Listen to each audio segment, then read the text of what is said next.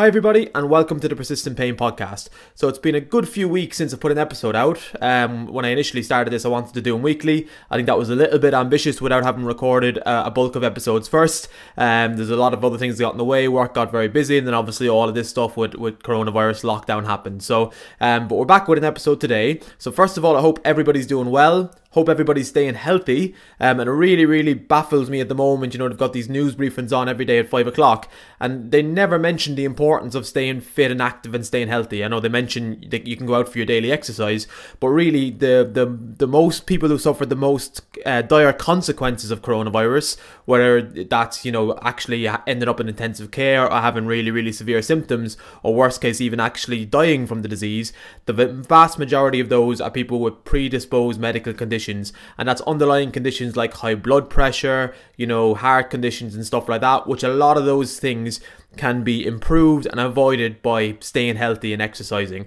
And I think at the moment, because it's so important and because we're kind of stuck inside, we're working from home, we're not doing as much activity usually as we normally would do, it's a very, very easy to fall out of the habit of staying active and staying healthy, eating well and stuff like that. But it's more important than ever. Um, so I just wanted to say that to start. Um, that's actually not the topic of this episode. Maybe that's uh, an- another one, but I think it just really, really annoys me that they, they don't talk about that enough. But going on to today's episode, so over the last four weeks, obviously, uh, we've closed the clinic in Huddersfield um, that I work at. Um, obviously, that was the right thing to do to stop patient contact and stuff. And then obviously the pay, the um, uh, government announced that we needed to close anyway. Um, so we had closed actually before that, um, just on our own, on, by our own choice, um, and we transitioned all of our clients to online. Um, and now that was a, a, very, very big shift for us. So we had done some online assessments um, in the past, but more kind of with other therapists helping them with their patients and stuff like that. Um, but our current, our actual caseload in Huddersfield, we've never really done online appointments before. And it was a big shift. And I suppose before we made that shift, I probably had some preconceived beliefs about online assessments, about what was going to be good about them, what was going to be bad about them. And there's a couple of things that surprised me. So I'm just going to share five things I've learned from doing the online assessments in lockdown. So the first one is the story is more important than ever. Now, in physio terms, we call this a subjective assessment, but what it really is, is figuring out your story. What you're suffering with now, what's it stopping you from doing, what's happened to you before. And when you lose the ability to use your hands and, and jump straight into the assessment, that's very, very tempting to do in a clinical environment. You really have to get a deeper understanding of what's actually going on. So, like, when is the pain coming on? How is it changing the way you do things? There's clues everywhere that really help to laser focus specifically on what you need to treat. And the funny thing is, it actually gets much better results if you ask these really much higher quality questions to get better information. And like I said, in a busy clinic, it's very, very easy to, to, to skip through this a little bit. Even when you know you should be doing it, it's very easy to want to jump straight to the objective assessment because you can use your hands, you can get a lot more kind of clear cut um, test results back. But actually, what's much more important is the story. And I think with the online assessments, it's really, really forced me to ask better questions, get better information, and spend a good 10 minutes actually talking about what the problem is, what it's stopping you from doing, how it's changing the way you move.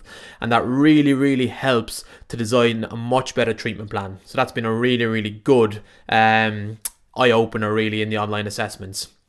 The second one is that one or two focused exercises are better than any hands on treatment. So, I'm actually a very hands on therapist, so this might sound a bit counterintuitive. I use my hands a lot in the clinic, but although hands on is very, very powerful, I get some very, very quick results, sometimes that can be a dangerous thing. So sometimes it gives a little bit of a false sense of security. Um, and over the coming days, when you start to move more and do more, you feel a bit better. So you start to do more things and the pain actually comes back. So what the online assessments, obviously, when you've lost the ability to use the hands-on, it's really highlighted the importance of getting specific with one or two exercises that are focused on the tissues that are contributing to your pain experience. And if you coach those exercises well, rather than trying to throw loads of exercises at it, just one or two specific exercises that are specific to you it's really, really powerful because if you can get the pain to settle down with those two exercises, you don't have to rely on the therapist. So throughout the next couple of days, when that pain comes on, you've got something you can do to get instant relief whenever that pain comes on. So it's really, really powerful to just strip things down. What are the most important things that we need to work on? what exercises can we use to get that, coach you through them, get the result on the session, and now you've got a real powerful tool that you can use over the coming days and weeks if the pain starts to come back. And then on that same point, point three, is it's really, really important to get specific. Now, this is the same in, in a clinical environment or in an online assessment, and it ties in with point one. So, if you get the ask the right questions and get the right information, you have a really clear idea on the movements and activities that are important for you to be able to do day to day. And if you have that information, it's much easier to design exercises that are specifically going to make those movements easier.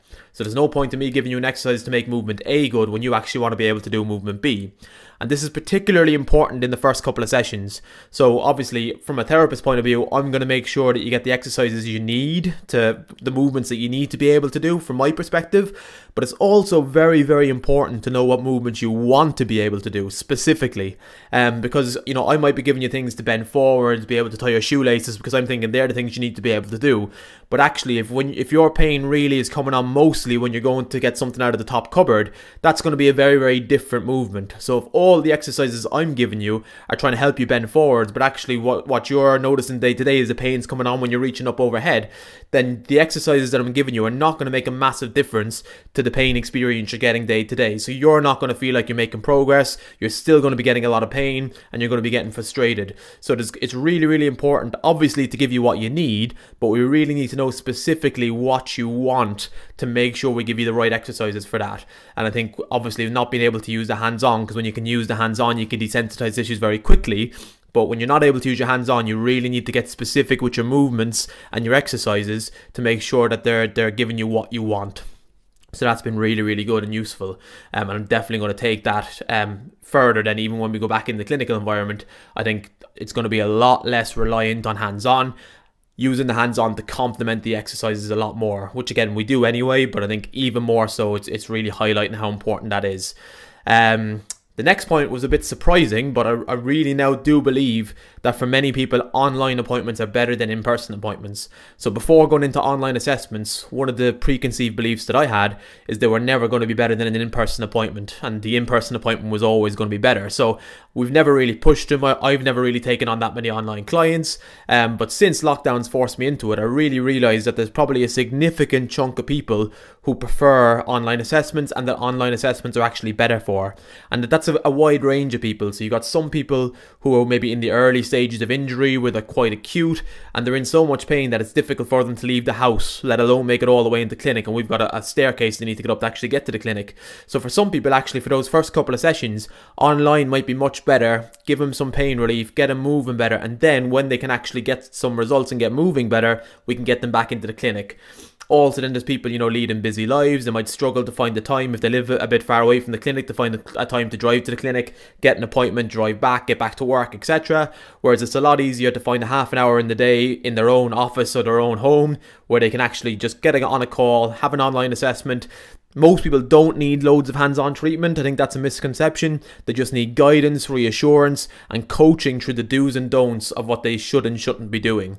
Um, and most people are more relaxed in their own homes. I've really found that as well, where people are more relaxed, they're, they're more engaged, they're asking better questions, they're getting more involved than than in person, which was really, really surprising.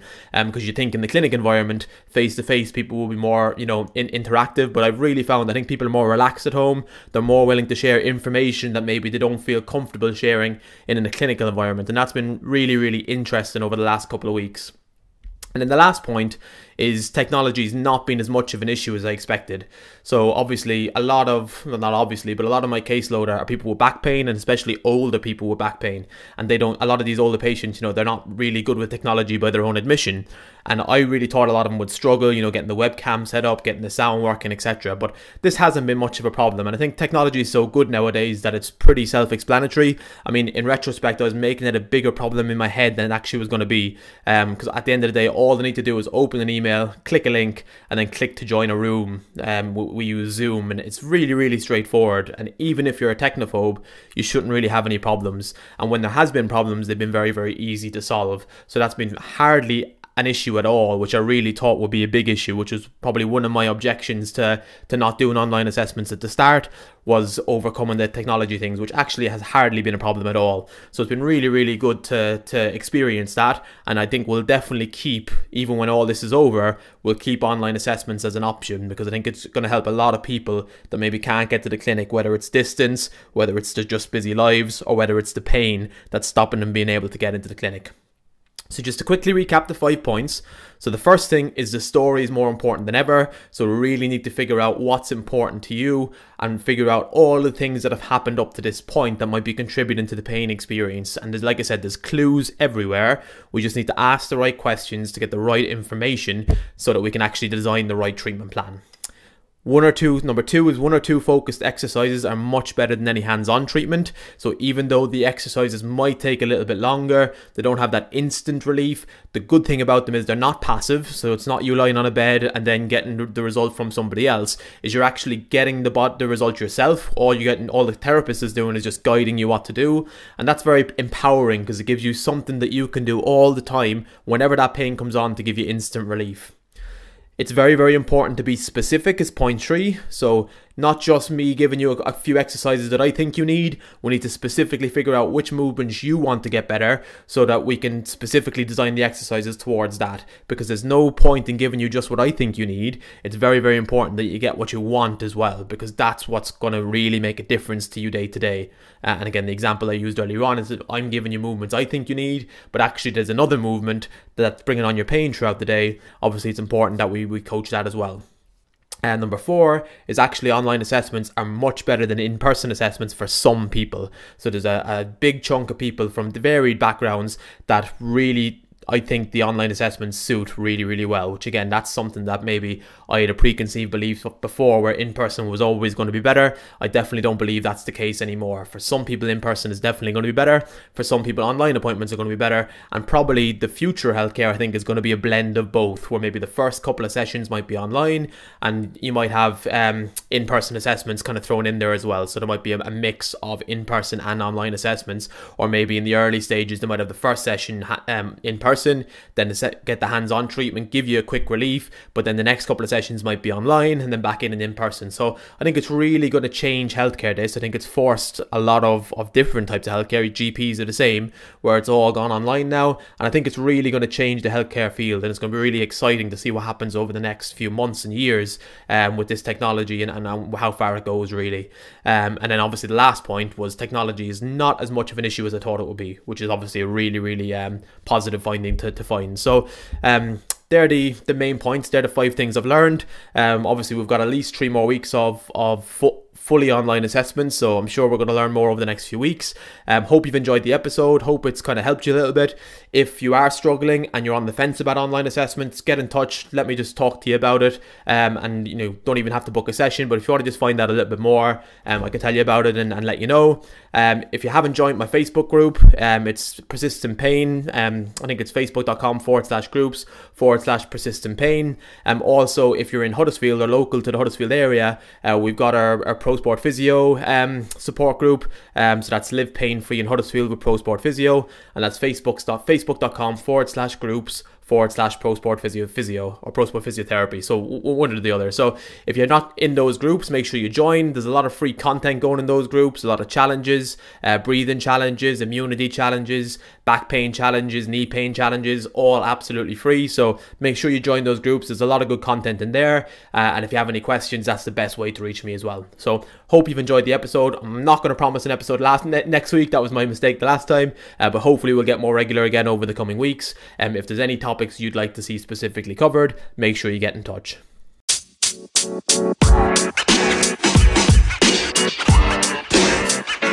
You know, man. You know, man. You know, man.